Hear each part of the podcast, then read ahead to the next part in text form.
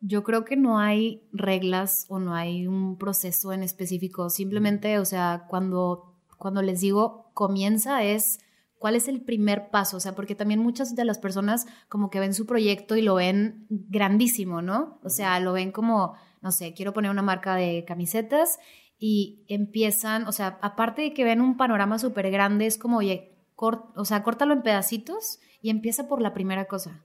Y muchas de las personas también se pierden mucho en el proceso de, por ejemplo, empiezan pensando, no, es que cómo se va a llamar y cuál va a ser el logo. Y yo, eso es lo de menos, eso es lo último en lo que tienes que pensar. Primero es qué vas a hacer.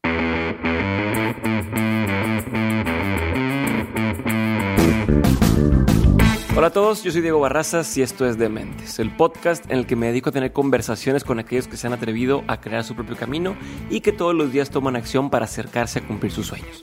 Todo esto lo hago con la intención, como ustedes ya saben, de desmenuzar sus experiencias, entender su forma de pensar y tratar de encontrar entre su historia todos los aprendizajes, todas las herramientas y toda la inspiración que necesitas tú para tomar decisiones en tu vida y dar el siguiente paso hacia adelante. Para el episodio de hoy tengo el gustazo de presentarles a Daniela Guerrero. Ella es la fundadora de Rodina Yoga, una empresa que hace uno de los mejores tapetes de yoga que existen en el mercado, y de gratitud como ciertas flores, un diario de gratitud que, por cierto, si te quedas al final del episodio vas a saber cómo poder ganarte uno para ti. En el episodio de hoy hablamos, entre otros temas, de su background como diseñadora gráfica y de cómo dio el brinco para poder pasar de trabajar para alguien más a empezar sus proyectos.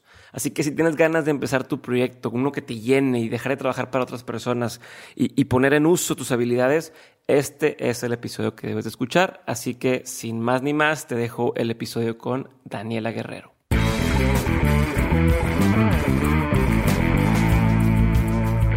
Pues bienvenida, Dani. Eh, muchas gracias por tomarte el tiempo de estar conmigo el día de hoy. Y hace poquito estaba, estaba mm, encuestando a la audiencia sobre, sobre feedback y demás y me decían, oye, es que deberías de dejar que la persona que estás entrevistando, eh, en lugar de arrancar con una pregunta, luego, luego les des oportunidad de que, de que digan el típico, hola, gracias por invitarme y demás. Creo que eso está de más, porque la gente ya sabe que si estás aquí es porque pues, decidiste estar aquí y está padre, entonces voy a empezar directo con la pregunta y vale madre. Entonces, Va. Eh, el, el día de hoy, el episodio de hoy, quiero, quiero como enfocarme mucho en algo que creo que muchos que están escuchando eh, tienen en mente. Creo que muchos de, la audiencia de Dementes eh, tiene esta cosquillita de empezar algo, de, de, empezar un negocio. No sé si la palabra es emprender, porque ya esa palabra está muy prostituida, pero. Demasiado. De, como de arrancar algo. Eh, como muchos oyeron ya en la introducción, tú ya arrancaste varios proyectos, incluso traes varios en camino. Y entonces quería como, como recorrer tu historia, recorrer cómo inició todo y, y ir encontrando las, los matices de, por qué decidiste irte por este lado o por este otro lado, o cómo como diseñador lograste eh, sacarle provecho a tu talento y empezaste a, hacer algo que, muchos diseñadores a lo mejor no hacen o no se han dado cuenta que tienen esa capacidad de, hacer, ¿no? Entonces, vámonos desde el principio y es cuando tú, tú estudiaste diseño gráfico, entonces cuando te graduaste o mientras estudiabas diseño gráfico, ¿qué tenías en la cabeza? ¿Te imaginaste que ibas a estar haciendo lo que estás haciendo ahorita? ¿O qué veías que podía ser tu, tu futuro, no? Como, como, ¿qué te imaginabas que ibas a estar haciendo? Eh, pues bueno, antes de, de, graduarme, justo yo tenía que elegir carrera, voy a ir un poquito antes. Yo tenía que escoger carrera a los 16 años, porque me, yo salí de la preparatoria súper chiquita, según yo las personas salen como de 19, 20 y pues yo me terminé graduando a los 21 y obviamente no tenía ni una... De carrera. De carrera. Okay. Eh, yo cumplo en, eh, en, octubre, en octubre cumplo 21 años y me gradué en, en diciembre del 2010. Okay. Entonces me graduó pues chiquita y... O sea, hace 8 años. Sí. 9, porque esto lo van a escuchar en 2019. Qué, qué miedo. Este, sí, sí, porque ahorita conozco gente que, ay, me acabo de graduar y yo, ay, yo me gradué hace ocho años. Este, pero bueno, yo me graduó y pues bueno, yo en la, en la escuela donde, donde estudié, como que no te, no hay una carrera o no hay como, no hay ninguna materia ni absolutamente algún tipo de mentoría sobre cómo, eh, cómo es el mundo de afuera, ¿no? Inclusive... Eh, antes de escoger carrera, yo hice un examen eh, como de estos exámenes de que, qué tipo de, De carreras ubicación, de le ubicación. llaman, ¿no? Voc- Ajá. vocacional, y madre todo fue eh, música, danza, eh, eh, artista, o sea, todo, todo, el, todo el tema artístico, ¿no? Y yo le decía a mi mamá, mira mamá, voy a ser de que bailarina, ¿no? Yo Ajá. quería bailar. Mi mamá, no, estás loca. Entonces sí tuve mucha como guía por mis papás. Entonces yo al momento en que me graduó, mi mamá era como, ya, ponte a trabajar. O sea, no hay tiempo de año sabático, Ajá. ni nada de esto, ni de te vamos a mandar a Francia. A tus no. 21. A los 21. De, de hecho, hice un blog eh, hace no mucho eh, de, que se llama Trabajos trabajos inútiles antes de ser diseñadora gráfica. Y realmente no eran inútiles porque cada trabajo te deja una enseñanza, pero realmente yo trabajo desde los 15, que después podemos hablar de eso. ¿Todavía existe ese blog para...? para- Eh, híjole, no. O sea, ese, ese artículo no existe. No existe, pero igual y después, Sí. si quieres, me puedes No, yo me preguntar. encargo de que, de que, de, de que conseguir eso. Entonces, Yo bueno. me encargo de que Ajá. salgan tus trabajos Sí. oscuros del pasado. Eh, sí, yo me gradué a los 21 y pues mis papás siempre han sido de que trabajar, trabajar, pero como, mm, o sea, eh, tra- buscar trabajo, pues. Entonces yo me tardo como, pues me gradué en diciembre, ya sabes, diciembre, enero, medio flojo, y hasta, hasta marzo conseguí mi primer trabajo, que mi primer trabajo no fue en un estudio de diseño, fue como, mis papás estaban como, ya métete a donde sea. Entonces, Sí, lo que encuentres. lo que encuentres, pero métete a trabajar. Que en cierta parte está bien, porque pues de estar en tu casa a estar en un trabajo, no tanto, no tanto por el dinero, sino por el, por el tema de desarrollarte como persona, ya estar haciendo algo, desarrollarte laboralmente, perdón. Entonces, Sí, y un poco no dejar, no perder ritmo, ¿no? Como Sí. si te quedas mucho tiempo de vacaciones, entre comillas, de Sí, me gradué claro. y no hago nada durante mucho tiempo, a veces pasa que te aflojera luego trabajar. Claro, no, pero yo siempre he sido súper movida, entonces también fue de que yo cometí, no el error, pero algo que no recomiendo es que busques así a lo idiota, de que donde sea, ¿sabes? De que eh, estas agencias que ni sabes de qué son, pero nada más sabes que hay un, este, que hay un, de- hay un área de diseño y que ahí puedes aplicar o que están buscando un diseñador gráfico. Llegué a ir a bastantes entrevistas y no en todas me, eh, o sea, no en todas aplicaba. Mi primer trabajo como diseñadora gráfica oficialmente fue en un lugar donde imprimían diseños en playeras y en tazas y en cosas así, ¿no? Del Día del Padre y cosas así, o sea, ese tipo de cosas. Entonces, a mí en ese trabajo eh, me pagaban demasiado. O sea, me pagaban, yo tenía Ok. 21 años y me pagaban como, no sé, 20, 25 ¿Qué? al mes. Y yo tenía... Como, como recién graduada O de sea, 21 años, nadie- es un ahorita- super sueldazo. Ahorita nadie gana eso. no, no, no, no. Eh, entonces yo estaba en este trabajo, pero lo que yo hacía ahí era ni siquiera diseñaba. O sea, yo bajaba, me daban una cuenta de un banco de imágenes Ajá. y era bájate diseños de te amo papá y Ajá. te amo mamá y, Y este pégalos en el- y pégalos en las playeras, etcétera. El método era sublimación. Te estoy hablando del 2011. Ujú. Eh, y, y, pues bueno, lo hice por como un mes, dos meses, pero luego fue, ¿qué, ¿qué estoy haciendo? ¿De quién estoy aprendiendo? Y yo no tenía, o sea, yo de repente de que tú vas a ser la jefa de diseño y yo, ¿cuál? O sea, o, sea, es- es- o sea, ¿cómo? O sea, no, no es posible, ¿de quién voy a aprender? Entonces, eh, yo renuncio y, mi, y el jefe que tenía en ese entonces me estaba, me acuerdo que estábamos en Centrito y me dio así como, me subí a su carro, parecía que me iba a raptar y era de que me dio varias vueltas a la colonia y me dijo, no, es que piénsalo muy bien y no sé qué.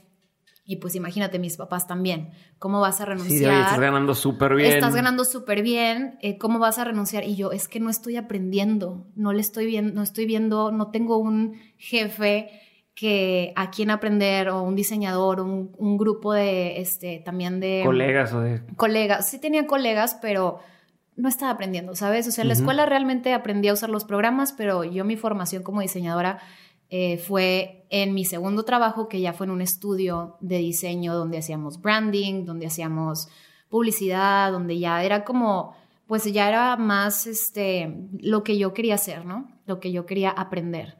Entonces, ya en este trabajo donde duró dos años como diseñadora y el último año hice project management, Ok. eh, ahí fue donde, ahí sí fue la friega, fue el, me encanta porque todo el mundo dice, el trabajo de 9 a 5, y yo, ¿cuál trabajo de 9 a 5? Trabajo de 9 a 2, de 9 a 5, pero de la mañana. Sí, Eh, sí, sí. Estaba muy cañón porque de repente, o sea, sí me tocó una vez trabajar de 9 a 5, o sea, no te miento. De 9 de la mañana a 5 de la mañana. Sí, a 5 de la mañana, porque era cuando hacíamos portafolio. No sé si has visto los, em, lo- los, pues sí, los portafolios de los, de los estudios de diseño que ponen la papelería y ponen todo esto muy, ajá. muy lindo. Y pues bueno, pasaba que, que muchos de los clientes eh, no, no terminábamos el proyecto, pero queríamos sacar el proyecto como si, si lo hubiéramos hecho. Entonces, ahí nos ves a todos los diseñadores haciendo el proyecto y haciendo un chorro de cosas a mano y eh, los diseñadores que me estén escuchando sabrán de lo que hablo, especialmente en Monterrey, no sé cómo sea en otras partes de, de México, pero estaba muy cañón y luego estábamos en el, estábamos en el obispado y yo sola cerrando ahí a las 2 de la mañana, eh, te digo, no es como no es como por echarle, sino es como hablar de mi experiencia y de cómo fue. Ajá. Y, y yo siento que sí estuvo muy pesado, pero sí me formó mucho. O sea, sí era lo que yo quería. Y de esos 20 mil pesos que me pagaban, yo empecé con 7 mil pesos al mes. Entonces fue así. Que eso es algo que poca gente sabe y que también quisiera nada más hacer énfasis en eso. Eh, creo que, creo que, no sé si, no sé cuál es la palabra correcta, pero para mí es lamentablemente el trabajo de diseñador gráfico muchas veces es eh, muy subvalorado, no sé si esa es la palabra correcta, y, y el sueldo inicial de un diseñador gráfico muchas veces está muy por debajo que el sueldo inicial de, de una persona con cualquier otra carrera. Claro. Y creo que a veces la gente no sabe, o incluso los diseñadores no saben el potencial que tienen eh, al, al hacer lo que están haciendo, ¿no? Que parte de eso es lo que quiero que hablemos hoy. Sí. Este, entonces, bueno, es que en- saliste ganando, o sea, entraste a la agencia ganando 7 mil pesos 7 mil. mensuales. Entonces, eh, ¿cómo fue ese, ese cambio? ¿Es que fue para bien? ¿Te entiendo? Sí, fue para bien. Eh, obviamente, pues, porque yo estaba viviendo en casa de mis papás, obviamente no tenía familia, no tenía, digo, en mi situación, pues estaba bien. Y de hecho, una de las cosas que hacen muchos estudios de diseño es que contratan mamás mujeres por lo mismo, porque las mujeres son más dadas a eh, aceptar ese tipo de sueldos a el hombre que a lo mejor es a lo mejor viven solos o a lo mejor tienen una pareja o a lo mejor tienen otras cosas. Entonces, sí es más fácil contratar a una mujer porque la mujer es como que va, pues pues no tengo así como hijos ni nada este en este momento. Y pues en ese momento también decía, yo tengo 21 años, quiero aprender y eh, iba a estar rodeada de personas de las cuales pues sí les iba a sacar provecho, ¿no? Entonces yo creo que depende mucho tu situación. O sea, sí, el sueldo está, es difícil. Eh, ahorita lo veo y digo, ¿cómo que me pagaban 7 mil pesos al mes? Claro, claro. O sea, ahorita es como que ni de chiste, pero pues digo, vas aprendiendo. O sea, era lo que yo quería hacer. Y, y cuando tú estabas en la carrera, ¿te, te veías haciendo eso? O como que, ya es como, por ejemplo, digo yo, que entré a Mercadotecnia, antes de saber todo lo que era la carrera, yo decía, yo quiero hacer anuncios. Y yo quiero hacer el anuncio gracioso, quiero, quiero hacer el anuncio como el de la Coca-Cola o quien quiera, ¿no? ¿Qué, ¿Cuál es el que...? Y bueno, y aparte yo veía hasta ahí. O sea, yo decía, no hay más, no conozco más. Según yo, eso es como el, la cumbre de, de- de esto, ¿no? La publicidad. Ahorita, obviamente, en retrospectiva digo que idiota, claro que no, y, y, y qué bueno que no me dediqué a eso, pero tú, ¿qué veías que había o, o cómo veías tu futuro, si lo quieres ver así, en ese momento? En ese momento yo quería aprender a hacer branding. O sea, yo estaba muy clavada con, con hacer branding y también la empresa me había contratado porque sabía hacer video. Eh, yo desde la facultad como había, había muchas, este, pues había como dos materias que veíamos guiones y veíamos un poquito de cine. Entonces yo sabía manejar cámaras en ese entonces y me contrataron también porque, pues para sacarle provecho de que ah, ella aparte de que diseña, sabe hacer video. Entonces quería hacer video ah, para anuncios y cosas. De hecho hice un video de, en el Ballet de Monterrey que es uno de los videos que más me ha gustado. Y, y de repente me mandaban a hacer videos de que a colonia súper, híjole, a colonia súper gangsta y salían así de que yo iba sola y salían los, salía así de que los hombres de, ¿qué estás haciendo aquí? Te vamos a matar y yo, "Ala". o sea, de repente sí estaba como medio, O sea, porque mi jefe quería ese callejón con esas escaleras y yo, bueno, está bien. Pero sí, o sea, respondiendo a tu pregunta, sí era como quería, yo veía estas diseñadoras que, que salían del CEDIM y de la UDEM. De hecho, muchas personas me preguntan, eh, ¿qué estudiaste? Diseño. Y me dicen, ¿CEDIM o UDEM? Y yo, me estudié en la UVM.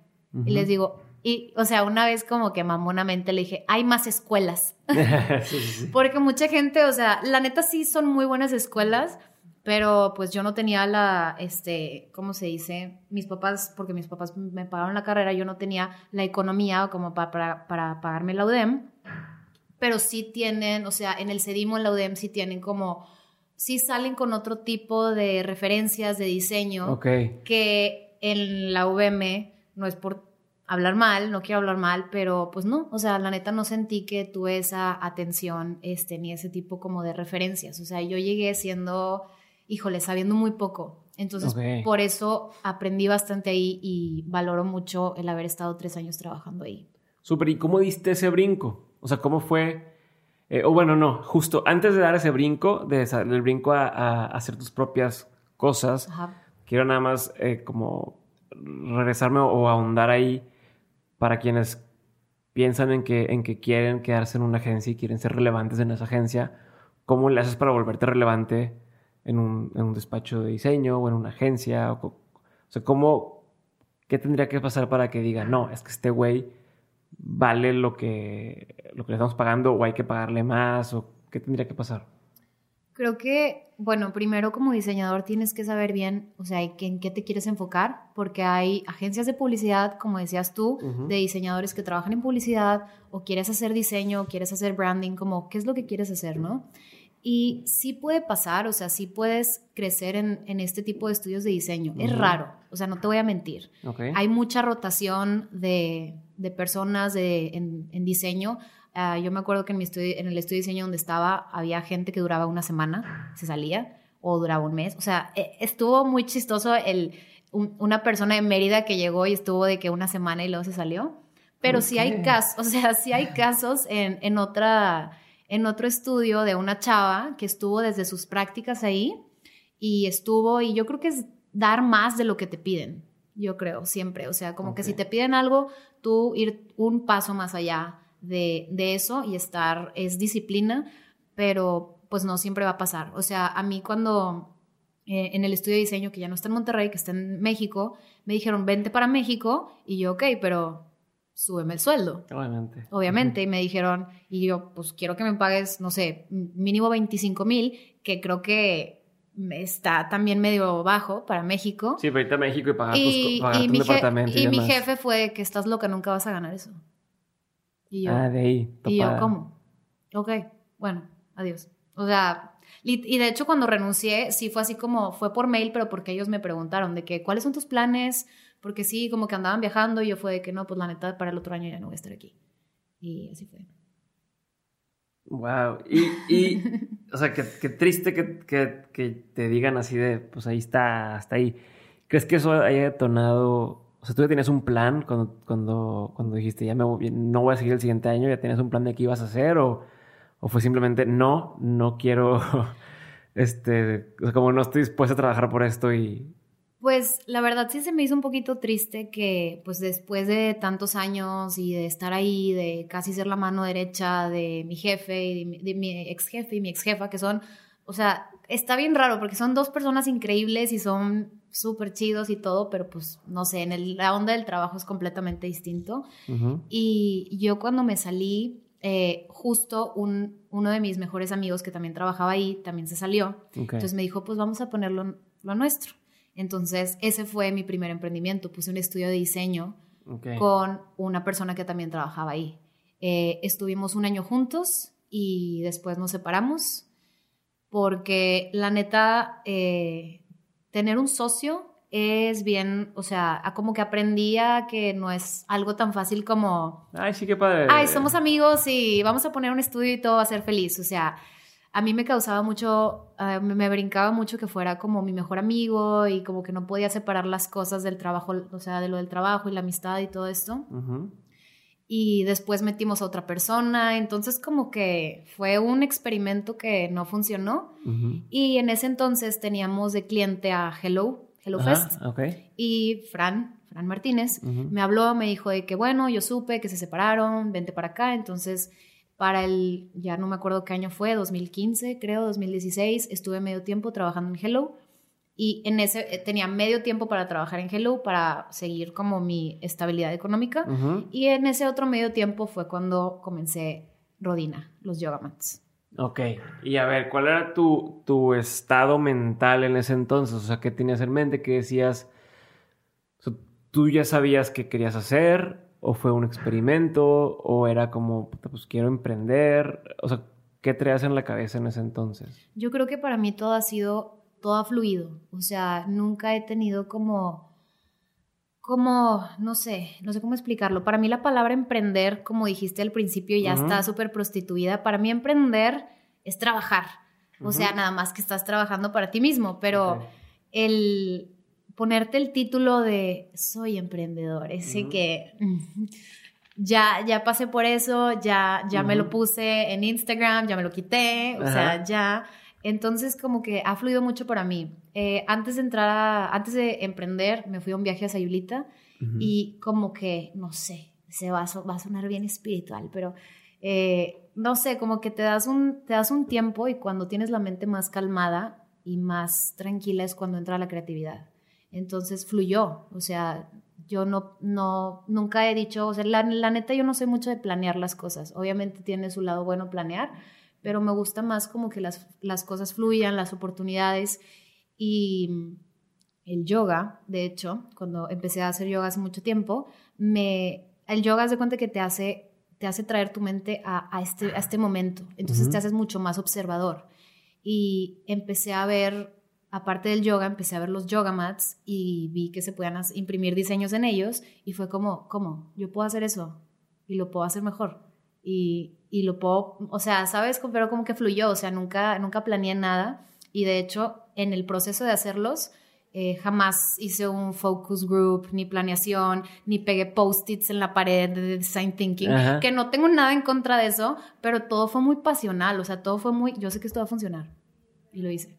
Y, y tú antes de ese momento, o sea, antes de que te quieres a 20 ya sabías la capacidad que tenías de crear desde cero cosas?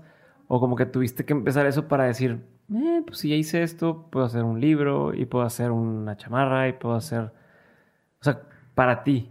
No, en ese momento no, no tenía, o sea, no tenía idea. O sea, lo, o sea, cuando vi los productos y vi que ya existían tapetes de yoga con flores y con budas y namastés y cosas así súper trilladas, era como simplemente como que yo creo que en ese momento fue cuando me empezó como que a caer el 20 de, puedo hacer cosas. O sea, puedo hacer, eh, puedo hacer cosas con diseño. O sea, yo creo que en ese momento ya estaba a capela desde hace mucho tiempo, entonces también fue así como que, pues, había muchos amigos de que, ay, sí, cuando empezó a capela, empezaron también otras 20 mil marcas de que querían copiar ese tema del diseño y es de que, pues, soy diseñadora y puedo crear, puedo crear lo que yo quiera que tenga que ver con diseño y puedo hacer el branding y puedo hacer el nombre y puedo hacer la publicidad. Entonces fue así como, o sea, realmente sí es como una ventaja muy interesante el ser diseñador y saber aparte un poquito así como de, de marketing y ventas o por ejemplo cuando estuve en el estudio de diseño fui project management, entonces trabajé con clientes, entonces ya tenía como un backup de pues de todo esto, de cómo hablar con las personas. Justo eso que decías ahorita es algo que me, que me como que es algo que quiero recalcar y que le digo a todos mis amigos que son diseñadores. digo, a ver, yo, Diego, para querer hacer una camiseta, o sea, una camiseta con un diseño o algo, necesito contratar a un diseñador. ¿Ok? Ustedes diseñadores no necesitan contratar a nadie para hacerse una camiseta y venderla. ¿Estamos de acuerdo? Claro. O sea, muchas veces una de las trabas más grandes que tenemos, bueno, trabas porque no significa que tengas que empezar así, pero es algo, es una excusa que todos tenemos de antes de empezar un negocio es, oye, ¿y cómo hago el branding? ¿Y cómo hago la imagen? ¿Y qué hago de tal, tal, tal? Y terminas contratando un diseñador o una agencia, que esa agencia tiene contratados a diseñadores que hacen esto. Y entonces es donde digo, ¿por qué los diseñadores no se dan cuenta?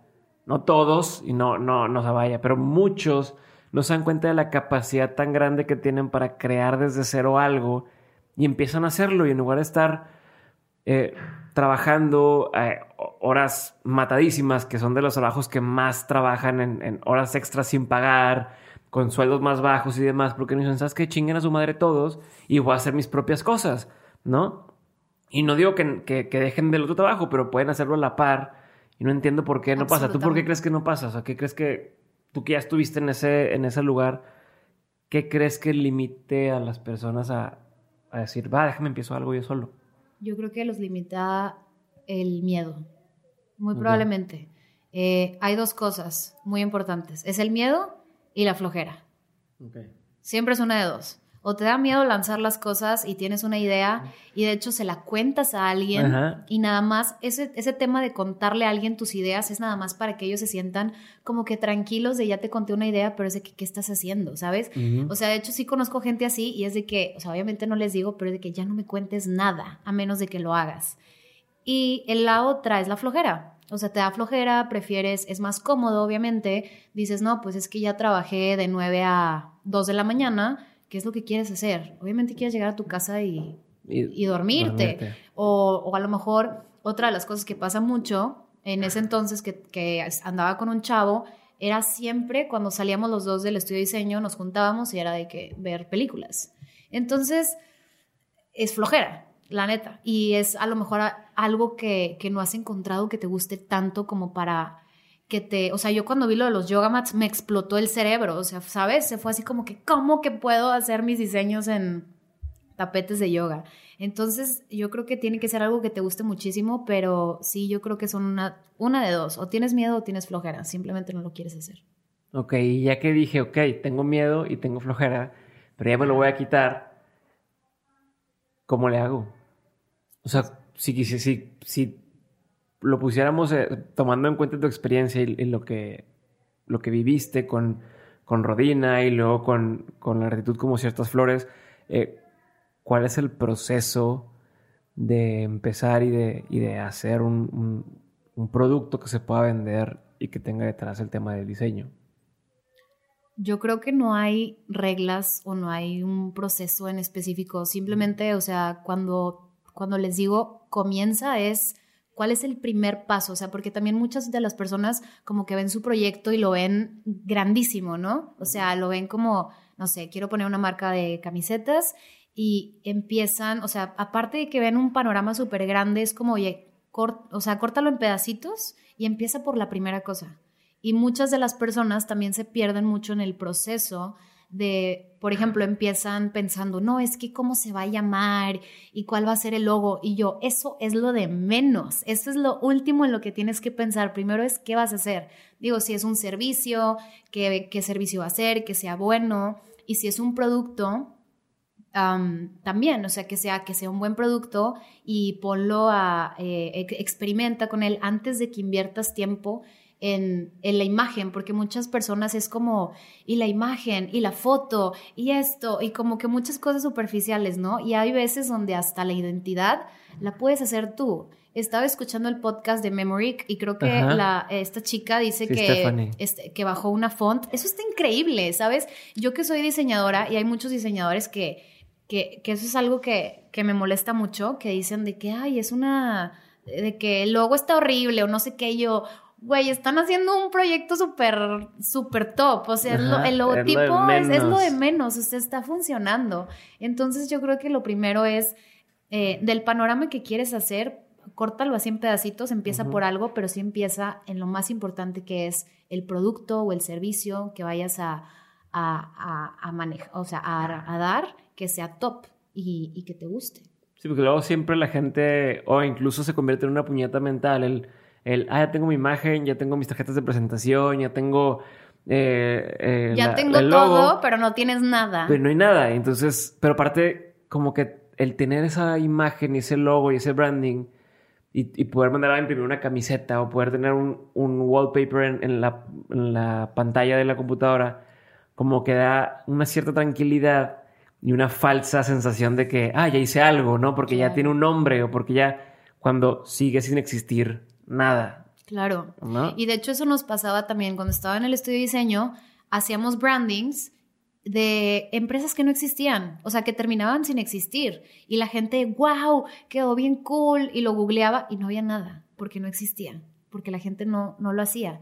Y de hecho después como freelance, como independiente, me llegaban personas que decía, oye, es que cotízame un branding y cotízame logo y cotízame todo esto. Y yo, ay, ¿de qué se...? O sea, cuéntame de tu producto. Una de las cosas más importantes es hacer un brief y es, o sea, em, o sea empaparte de toda la información de, de qué haces y así, no sé, te voy a poner un ejemplo. Unos jugos y yo, bueno, ¿y cuáles son? ¿De qué sabor? No sé qué. Ay, es que no tengo nada. Y, y yo así, ¿cómo? O sea, y, y, y la neta tienes una de dos. Puedes hacer ese branding, lo puedes cobrar, pero honestamente puede ser que no pase absolutamente nada y que haya sido medio pérdida de tiempo porque en tu portafolio ese proyecto no va a existir. No existe. No existe. Entonces, como que, ah, sí, está bien lindo los proyectos, pero hay miles de proyectos súper lindos que no existen. Ya es como, como un panteón ahí de, sí. de puros brandings. Sí, son como fantasmas. Son fantasmas, literal. De lo que pudo ser y no fue. Qué cabrón. Este, oye, bueno, entonces platícame, dices, no, no hay un proceso específico para poder empezarlo. Em, hablas de descomponerlo. Me gustaría que me platicaras más o menos el proceso de alguno de tus dos proyectos, o, o sea, que ya la gente puede adquirir el día de hoy. O sea, de Rodina, que sé que es uno de los tapetes eh, que a la gente más les ha gustado. O sea, de hecho, cuando he ido a hacer yoga, porque a mi esposa le gusta, eh, veo que mucha gente. Sí, sí, he hecho. Soy wow. soy pésimo. no, este, que no. O sea, sé que es un. Sé que. O sea, es, el yoga es como o sea, donde al principio no se disfruta y si te mantienes lo suficiente haciéndolo, sé que va a llegar un punto en que diga, ah, esto ya está fácil y ya me gustó. O sea, pero a la fecha yo digo, ¿cómo puedes decir que sí, me estoy relajando, parado de manos? De, no mames, no es cierto, estás todo tenso, estás esforzándote un chorro. Es que tienes que este, respirar. Bueno, por eso, todo el mundo me dice que sí y, confío en que sí debe ser, pero no he llegado a ese punto. O sea, no he llegado, no lo he hecho lo constante como para para partir del, del qué pedo, está bien difícil, a, oye, ya lo estoy disfrutando. Entonces, pero el punto que estaba haciendo es que eh, todo mundo usa tus, bueno, mucha gente usa tus tapetes y cada vez los veo más en todos los lugares. Y he escuchado muchos comentarios de gente que no te conoce, pero que dice, no mames, estos tapetes están con madre, porque no te resbalas, porque bla, bla, bla, y la sensación, y etcétera, etcétera. Entonces, me gustaría como porque yo sé que a esta altura mucha gente está con la duda de, bueno, ¿y cómo, o sea, cómo lo hizo ella? ¿Cómo empezó? Porque de ahí pueden aprender, ¿no? Entonces, a pesar de que digas que no tienes un, un, un dos, tres, sí, sí pasaste por un proceso, ¿no? y aprendiste ciertas cosas. Entonces, me gustaría ahondar un poquito en eso y, estoy seguro que la gente de ahí pudiera sacar algo. Ok, pues, bueno, yo lo primero que pensé no fue en la imagen, sino fue en cómo los hago. O sea, ¿de dónde es esto? ¿De dónde sale quién los hace, o sea, básicamente proveedores, ¿no? Entonces fue Google, Printed Yoga Mats, todo, todo, todo me mandaba a Asia. O sea, no había ningún solo proveedor. O sea, te juro que sudé lágrimas y, este, no sé, sangre y todo porque no, no soy tan apegada así como, o sea, no era tanto por el tema de, ay, 100% mexicano. O sea, la verdad no estoy casada con mi nacionalidad, pero era más por el tema de la practicidad, ¿no? Y todo me mandaba a Asia. Sí, no debíamos tener que importar algo a simplemente no, ya no, no, aquí. No, súper diferente. Entonces todo me mandaba a Asia. Y, y, pues bueno, dije, va, entonces todas mis inversiones eh, cuando estaba en Hello eran pedir tapetes de yoga y pedir tapetes de yoga y de que, ay, te puedo, te puedo mandar uno de mis diseños a 30 dólares o te puedo, o, o mándame tu diseño y obviamente yo quería ya fue como mi primer reto de que, oye, ya ponte a diseñar uno para ver cómo salen los colores. Y hice mi primer yoga mat que nunca salió porque estaba, estaba horrendo. Eh, pero te cuesta 50 dólares más cuál es tu shipping address, es en Monterrey, entonces... el envío y te va. Entonces el tapete me salía como en 2.500, 3.000 pesos, una muestra. y yo quería ver el tapete completo. Entonces fueron como, no sé, unas 10 muestras diferentes de varios proveedores pero te digo, eso fue como que para mí lo más importante de ver cómo se ve, cómo se siente, Em, y invitar amigas también que eran yogis y a ver, este te gusta, este no te gusta, ¿qué opinas? Las invitaba a mi casa. Ahí todavía no tenías imagen, todavía no, tenías todo No, no, no, no tenía imagen, pero yo ya sabía más o menos qué es lo que quería.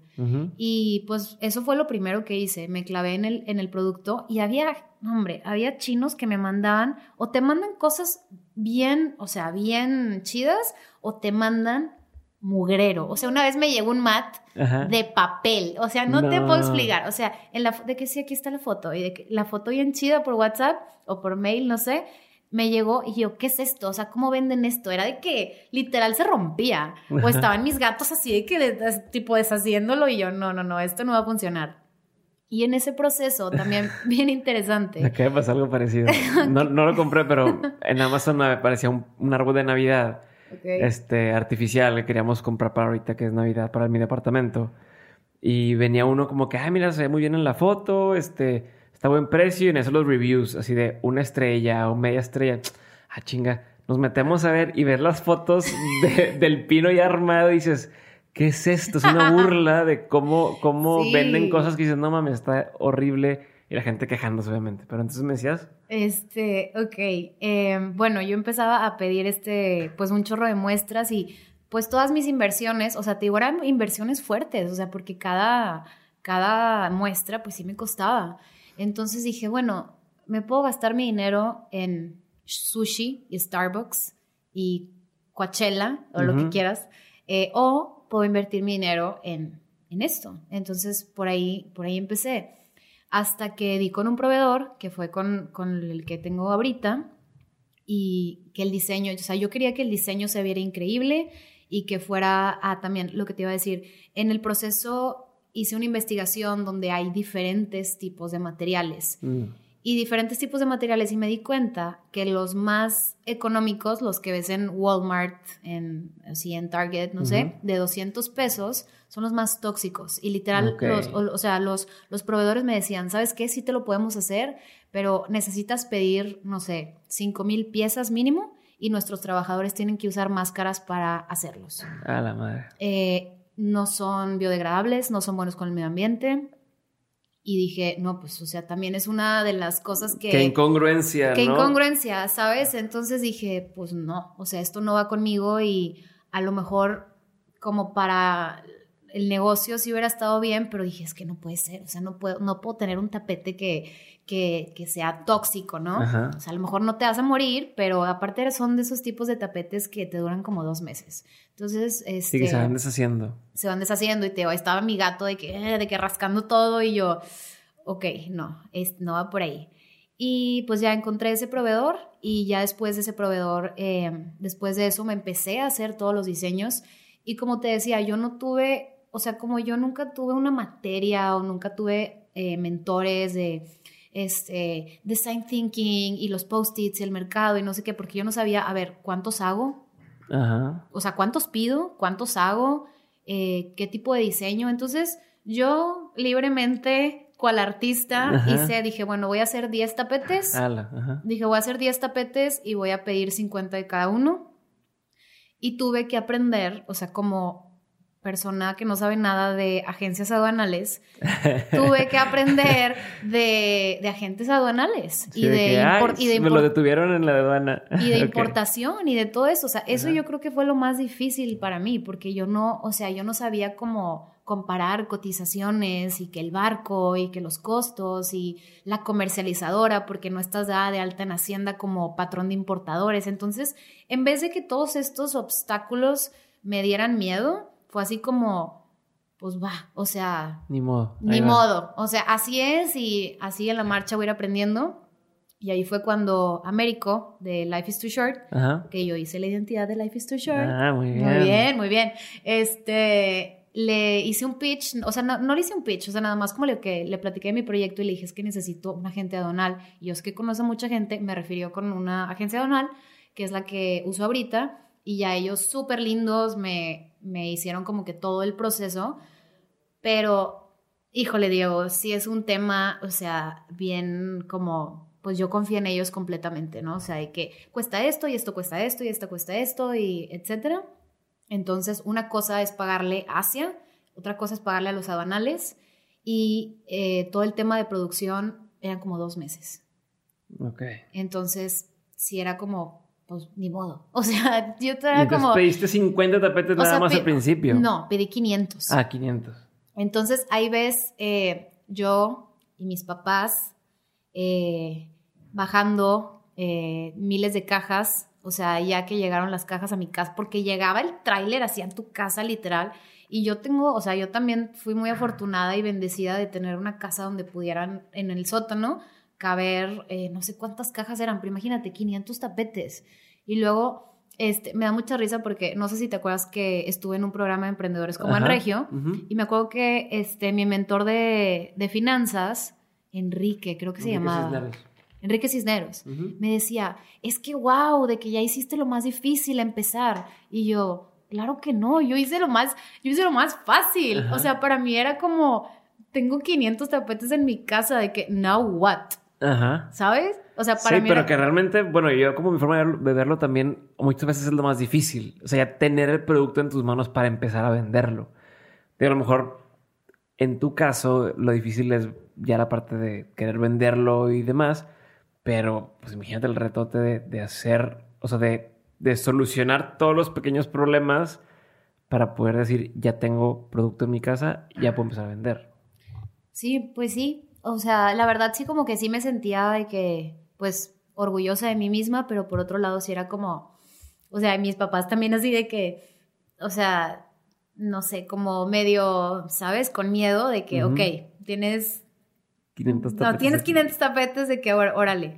Y yo empecé luego, luego con Shopify, que fue como la, la plataforma que más me recomendaron para vender en línea.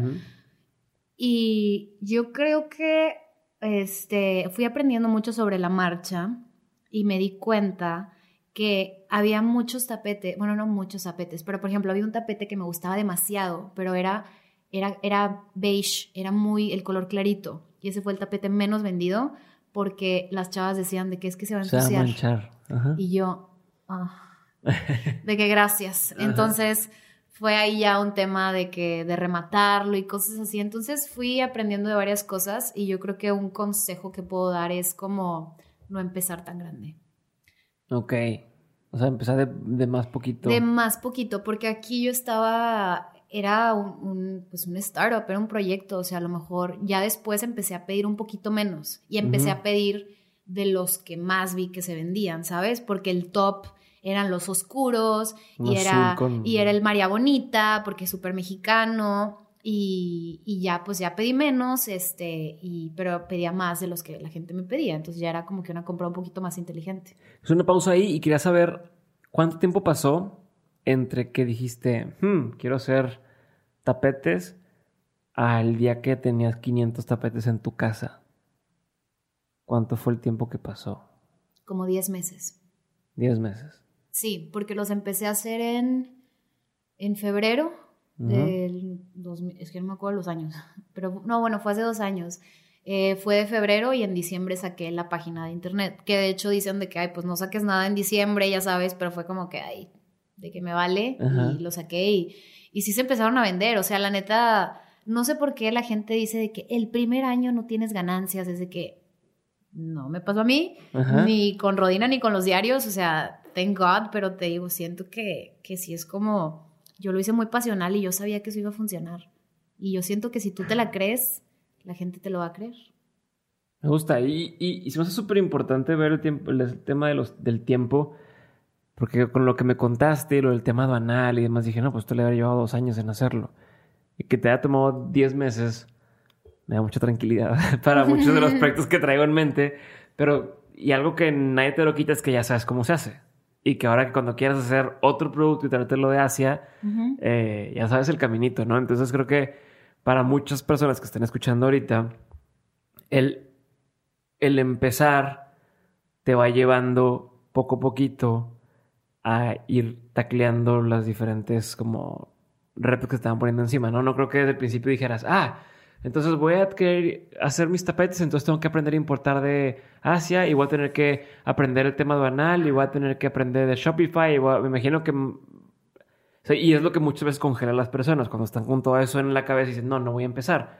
Pero a la forma, o por lo que me platicas, es como, ok, empiezo y ¿ahora qué? Ah, pues ahora tienes que ver cómo hablar con los de Asia. Y luego, ah, bueno, ya hice eso. ¿Y ahora qué? No, pues ahora tienes que ver cómo hacer que te los dejen pasar en la aduana. Ok, ¿y ahora qué?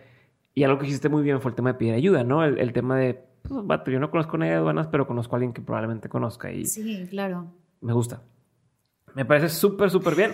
Creo que con esto eh, queda muchísimo más claro el, proceso y espero que si alguien eh, que está escuchando es diseñador gráfico, eh, por favor me mande un mensaje ahorita y me diga qué proyecto va a empezar.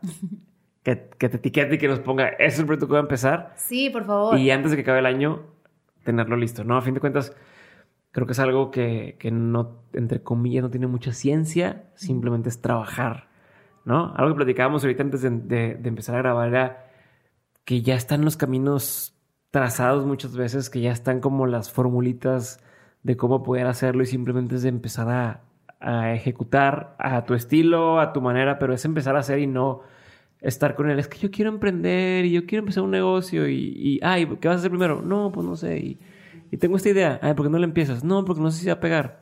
Puta, pues nunca saber si va a pegar hasta que, hasta que empiezas, ¿no? Como tú mismo lo acabas de decir. Hola, soy Diego otra vez y ya sabes que en menos de un minuto regresamos con el episodio, pero antes quiero hacerte una recomendación. Si estás escuchando este podcast, existe una gran posibilidad de que seas el tipo de persona que esté involucrada en muchísimos proyectos al mismo tiempo, que busca formas de ser más creativa, que sabe que su salud es clave y que no solamente sueña con hacer cosas chingonas, sino que ya las empezó a hacer. Si si eres ese tipo de persona de la que estoy hablando, entonces te recomiendo que pruebes Hack de Nutrox, un suplemento que a mí me ha ayudado a mantenerme al 100 y que tiene a mis amigos preguntándome que cómo es posible que me rinda tanto el día. Tomar hack a mí me ha servido para entrar mucho más rápido en ese estado de flow, o al menos es la forma más fácil que encuentro yo para describir cómo me siento, y si alguna vez te has sentido así, entonces ya sabes a lo que me refiero. Si no, entonces pruébalo para que veas de lo que estoy hablando. Entra a nutrox.com y usando el código de descuento de Mentes obtienes un descuento del 20% en tu primer compra. Así que ya lo sabes, chécalo y seguimos con el episodio. Quiero pasar a una parte del podcast que ya todo el mundo conoce, que es el tema de las preguntas. Pero el día de hoy traigo unas preguntas distintas a las que siempre traigo. No, Diego, ya, había preparado mi respuesta. Este, entonces, eh, esto nunca las he hecho. Órale. Eh, Vamos a ver qué tal funciona, vamos a irnos calando. Tanto que estudié tu podcast para este momento. y sí lo pensé, ¿eh? Y sí lo pensé, pero... Me siento con examen de escuela, de esas veces que ya tenías el examen y de repente, pum, era otro. Sí, ni modo, así es. Sí, cuando te pasaron todas las respuestas. Sí, de que sí, ya tengo todas las respuestas. Lo ves que, y ni madre. De que chin, no me sé No, no, hay que cambiarlo un poquito. Habrá que sí te voy a decir de las de siempre, pero. Ok. Habrá unas que no tienen nada que ver. Nos vamos a empezar con unas de siempre para, para que agarres confianza. Ok, va. Eh, la primera es ¿Cuál ha sido el peor consejo que te han dado o que has escuchado?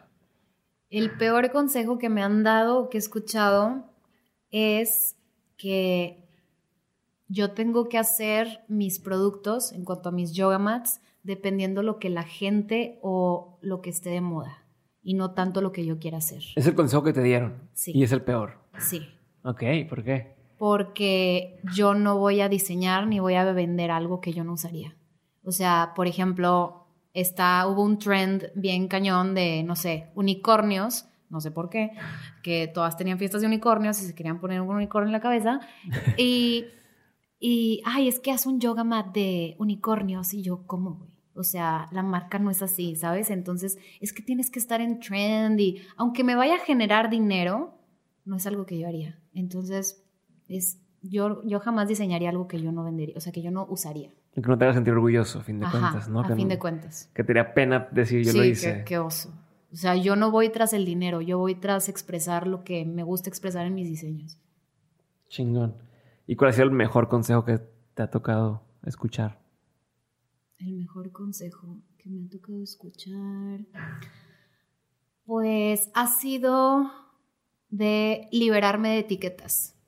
De acabo de ver una conferencia muy buena de Alejandro Jorodowski que se los recomiendo bastante. Yo sé que tenemos mucho ahorita a Gary Vee, a Jay Shetty, a Lewis Howes y todo esto, pero Alejandro Jorodowski es un hombre de casi 90 años, ya cumplió 90 años, y él te dice que te liberes de las etiquetas. Nacemos etiquetados con nombre y apellido. Desde niños ya tienes nombre y apellido y él, o sea, en su conferencia loca te dice de que cámbiate el nombre un día. Digo, no lo, no lo planeo hacer, pero sí dice mucho como hay una etiqueta de soy doctor, soy actriz, soy em, cantante de ópera. Entonces yo era mucho como de, es que yo no sé qué soy, porque yo soy muchas cosas.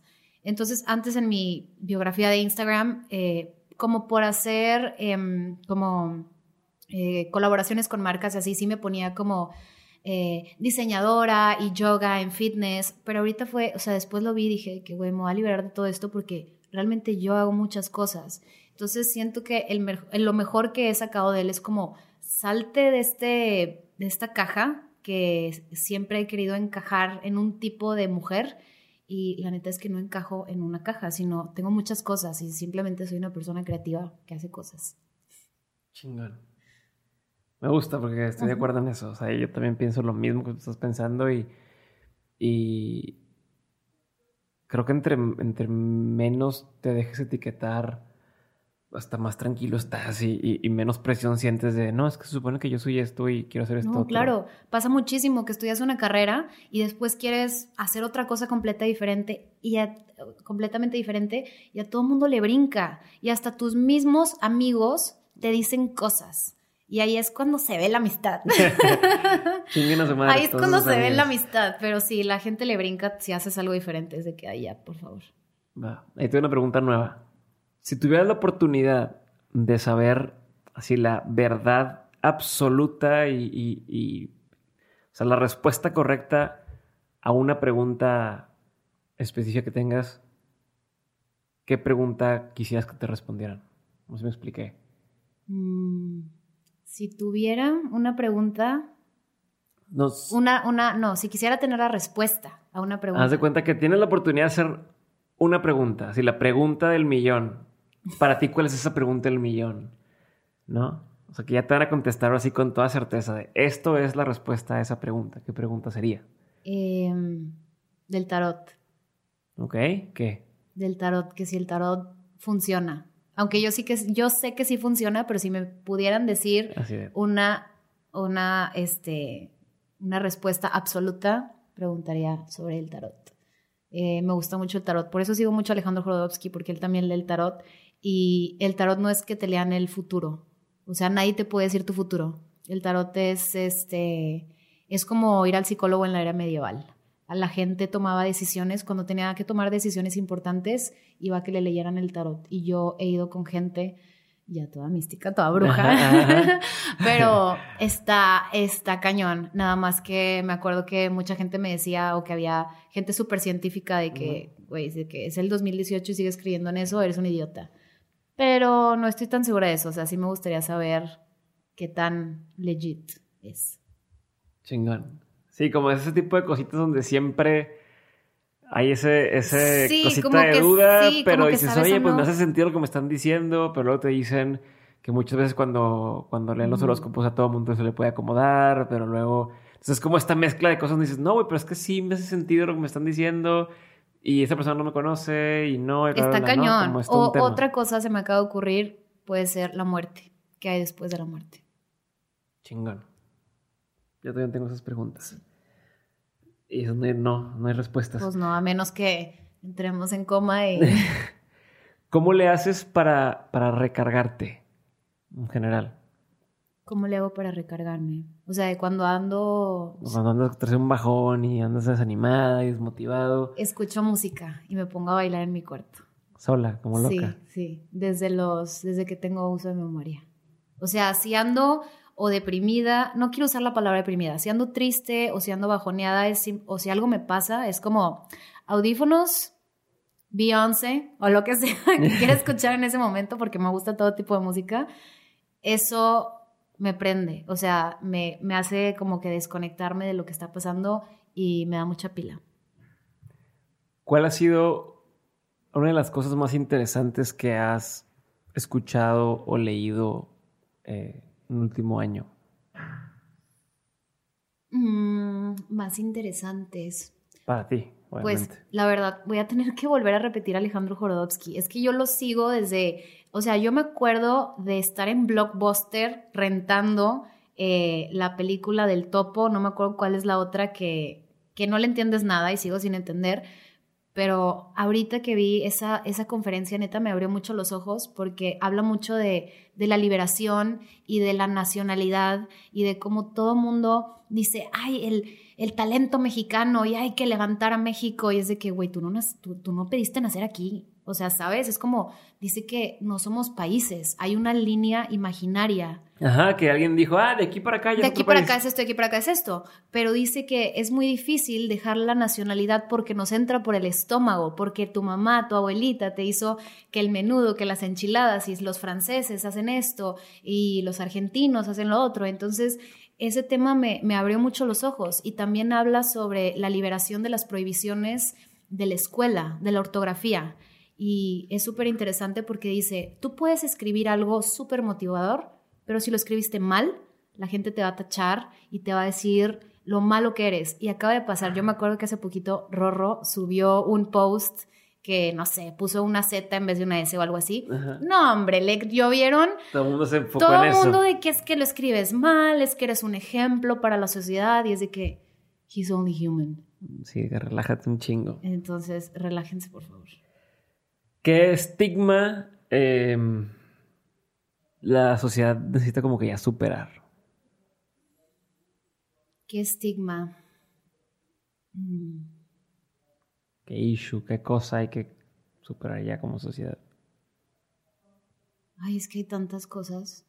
Eh, el tema de tratarte con, o sea, hacer terapia, ya sea con un psicólogo o con una psiquiatra, eh, son estigmas y son tabús de que la gente no quiere hablar de eso y no sabes cómo te puede ayudar. O sea, todo el mundo va al doctor cuando ya está bien, bien mal. Y es bien importante que, que las personas eh, se cuiden, o sea, tanto a su cuerpo, pero como a su mente, y llevar una terapia, aunque no creas que tengas problemas, híjole, sale, salen un chorro y un chorro, un chorro de cosas. Entonces yo creo que hay que romper el estigma de eh, de que si te está pasando algún problema, no tengas miedo a pedir ayuda, pero ayuda profesional. Entonces yo creo que eso es algo que se debe. Ahí la clave es profesional. Profesional, por favor. Por, eso, por eso digo que un psicólogo, un psiquiatra, la persona con la que ustedes se, se relacionen más, te lo digo por experiencia, porque yo lo viví y porque ha sido una de las mejores inversiones en mi vida. No es fácil, no todo el mundo tiene como la capacidad económica de hacerlo, pero sí lo puedes hacer y profesional, porque yo me acuerdo que hasta mi mamá me decía, ¿para qué vas si yo te doy mejores consejos? Y yo, no sabes de lo que estás hablando. Eh, y pues sí, yo creo que hay que romper con ese estigma y ayudarte a ti mismo, invertir en ti.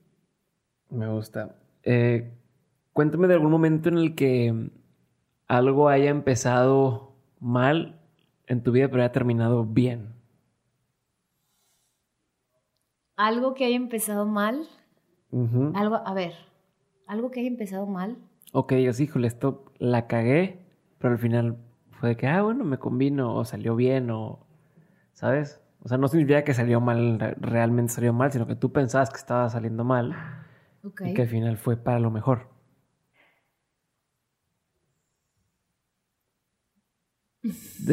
Diego, me estás poniendo mucha presión. Eh, yo creo que el tema de emprender, o sea, de salirme de mi trabajo, porque yo soy una persona muy extrovertida, soy una persona social y el, el desprenderme de ese trabajo eh, había sido y sigue siendo muy difícil trabajar por mi cuenta. O sea, estar sola, porque siempre estoy sola, casi siempre estoy sola, eh, diseñando, trabajando. Entonces, yo creo que ese ha sido uno de mis más grandes retos y, ha salido bien.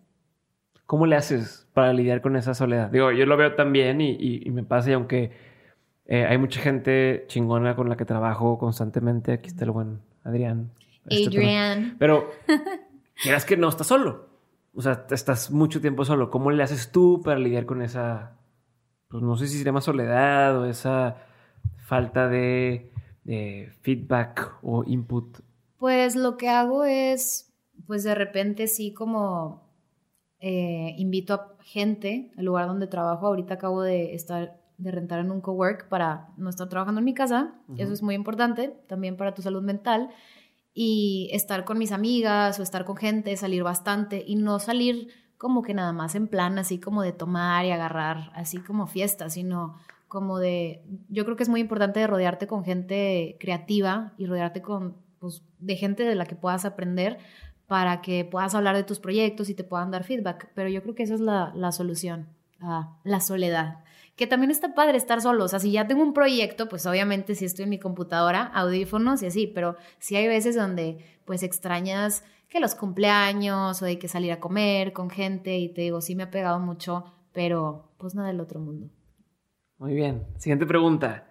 Están buenas las preguntas nuevas, ¿no? No, no, las sí, conocías. estoy así que, Este, ¿what? Me da risa porque tu hermano Guillermo escucha, escucha el podcast. Le él le mando un saludo a. Guillermo. Entonces, Le encanta. este, es la primer invitada estrenando preguntas, ¿no? Entonces, está padre. A ver, Guillermo me dirá qué opina de las, de las nuevas preguntas.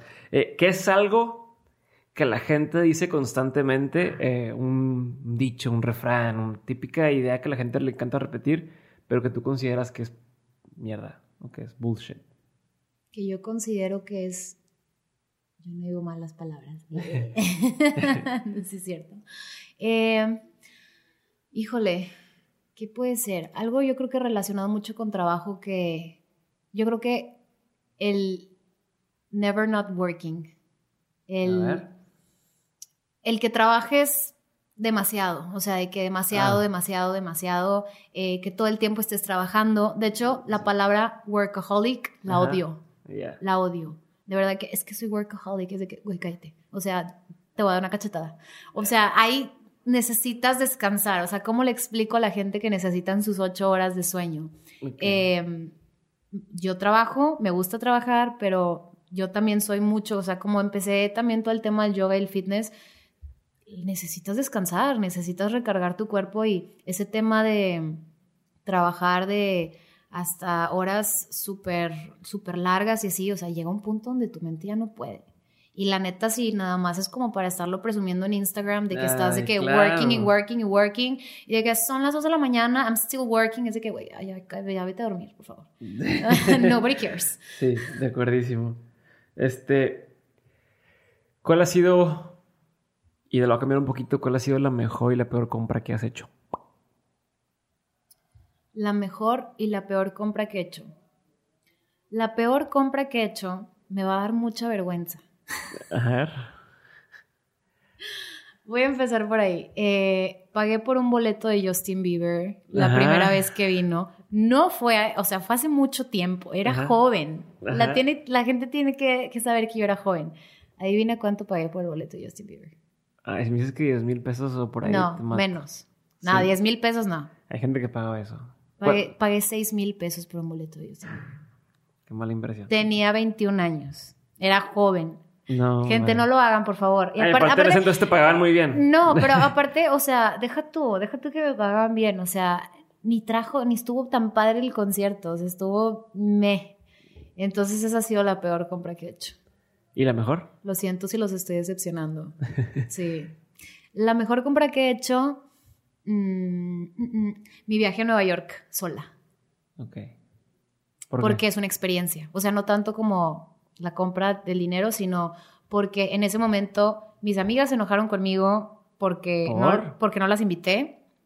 Bueno, una amiga, tenía una amiga que se enojó conmigo de que, ¿por qué no me invitaste? Yo, güey, pues porque Ah, quiero ir sola. Y te- en ese entonces andaba con, con un chavo y también era como, pues, ¿por qué, no, ¿por qué no me invitas? Y yo, porque quiero ir sola? Y ha sido uno de los mejores, si no, hasta ahorita yo creo que ha sido el mejor viaje de mi vida, pero por el hecho de que fui sola. Sí, uno aprende cosas cuando viaja solo. Y no fui, no fui de turista. O sea, yo siempre le digo a la gente, o sea, mis papás ya habían ido y fue, quédate cerca de Central Park. Ay, Y odio es de que, eso. ¿para qué, Odio quiero, ¿para eso. qué quiero estar cerca de Central Park? O sea, yo me fui de que al, al- al- no, ¿cómo se llama? De que abajo, tipo Chinatown, al lado de Soho y así. Eh, conocí a gente increíble.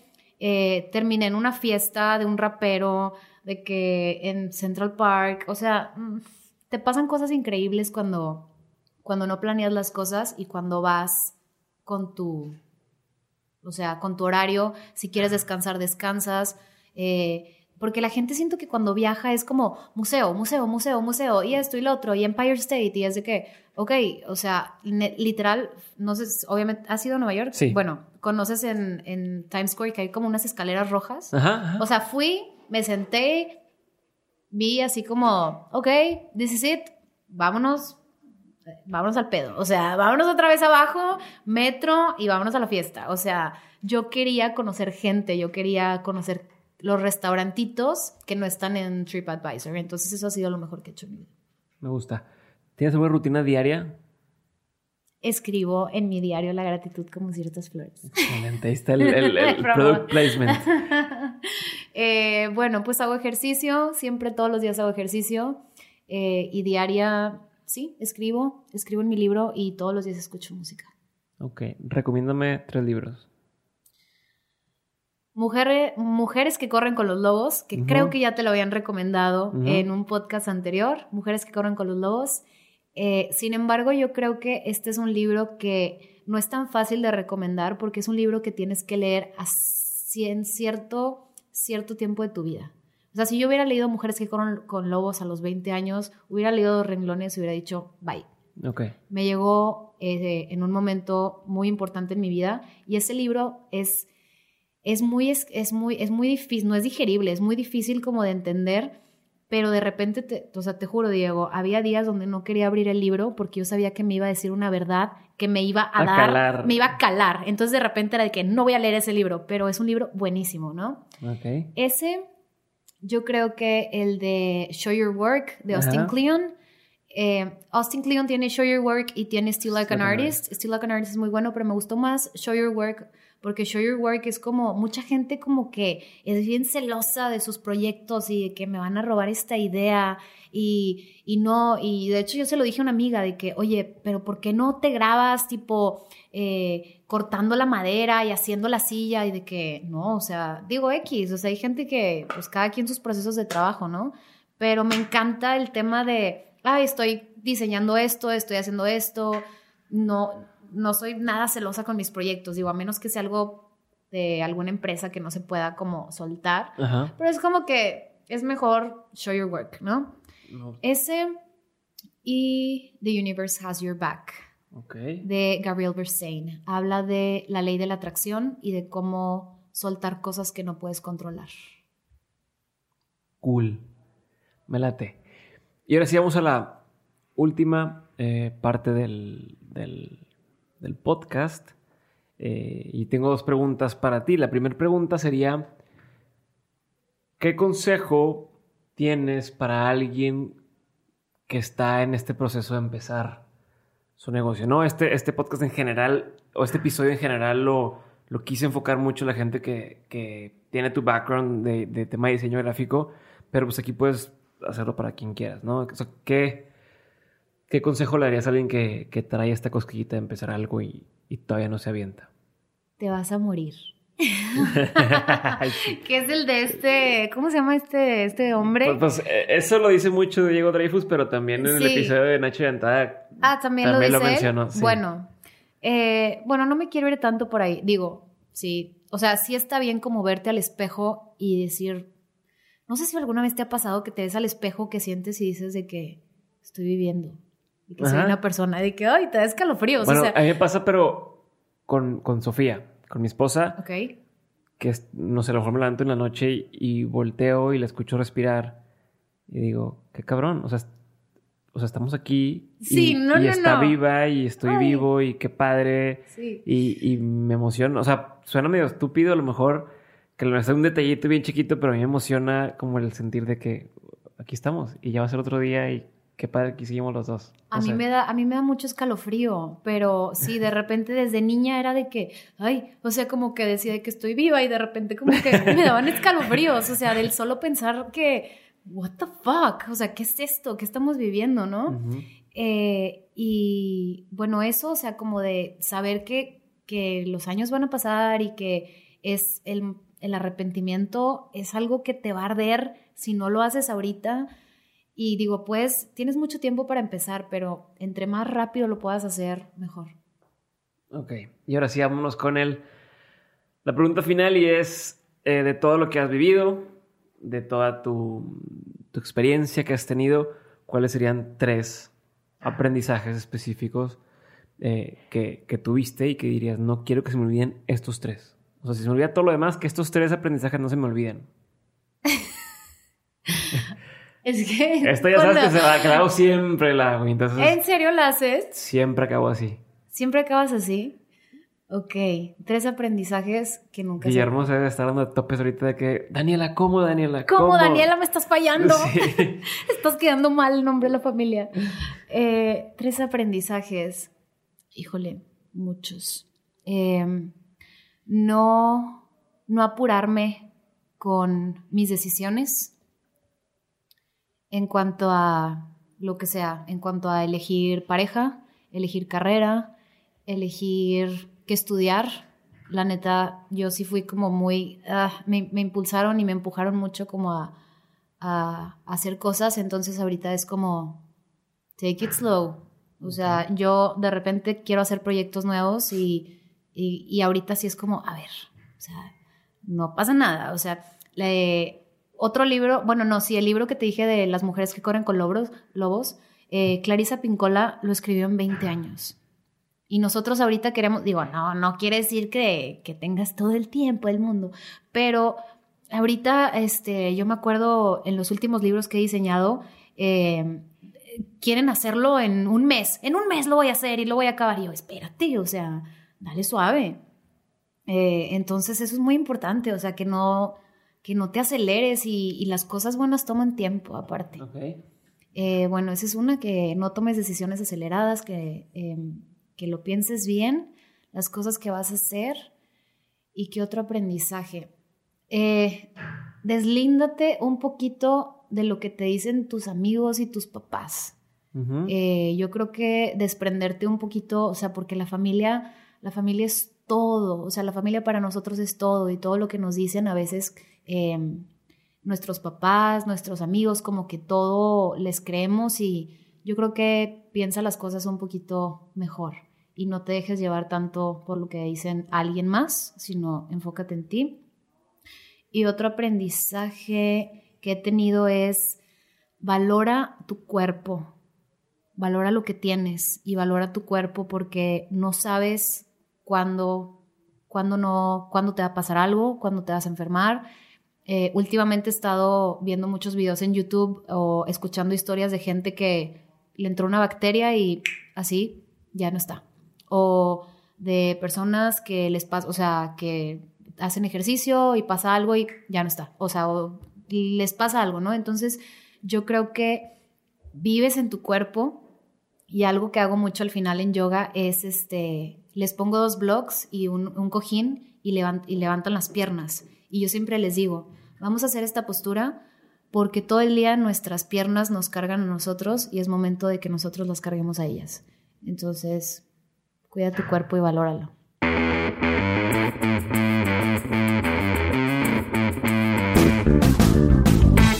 Muchísimas gracias por haber escuchado el episodio de hoy. Si quieren saber más sobre Daniela, por favor síganla en su Instagram como arroba Daniela Guerrero y van a poder encontrar, aparte de cosas relacionadas con sus negocios, muchísimas cosas relacionadas con wellness, arte, salud y espiritualidad. Así que Echen un ojo, se los recomiendo muchísimo. También Daniela tuvo el gesto de regalar a quienes están escuchando este episodio cinco diarios de la gratitud como ciertas flores. Sí, habrá cinco ganadores de un diario y lo que tienes que hacer es entrar a Dementes Podcast en Instagram, arroba Dementes Podcast, buscar la foto que salió hoy lunes donde anunciamos el episodio de Daniela y comentar algo que te haya dejado este episodio. Comentar un aprendizaje, eh, algo que te gustó o algo que te llamó la atención y además en ese mismo comentario te quita, etiquetar a una persona más que pudiera encontrar este episodio eh, de su agrado. Al hacer esto ya vas a estar participando y el ganador será anunciado el viernes 22 de febrero en las historias del Instagram de Daniela, que ya te dije lo encuentras como arroba Daniela Guerrero. Así que como pudiste ver está bien fácil participar, no la pienses mucho y nos vemos en Instagram. Yo soy Diego Barrazas y te doy las gracias por dedicar un tiempo de tu día a escucharnos. Te veo el siguiente lunes en un nuevo episodio de Dementes.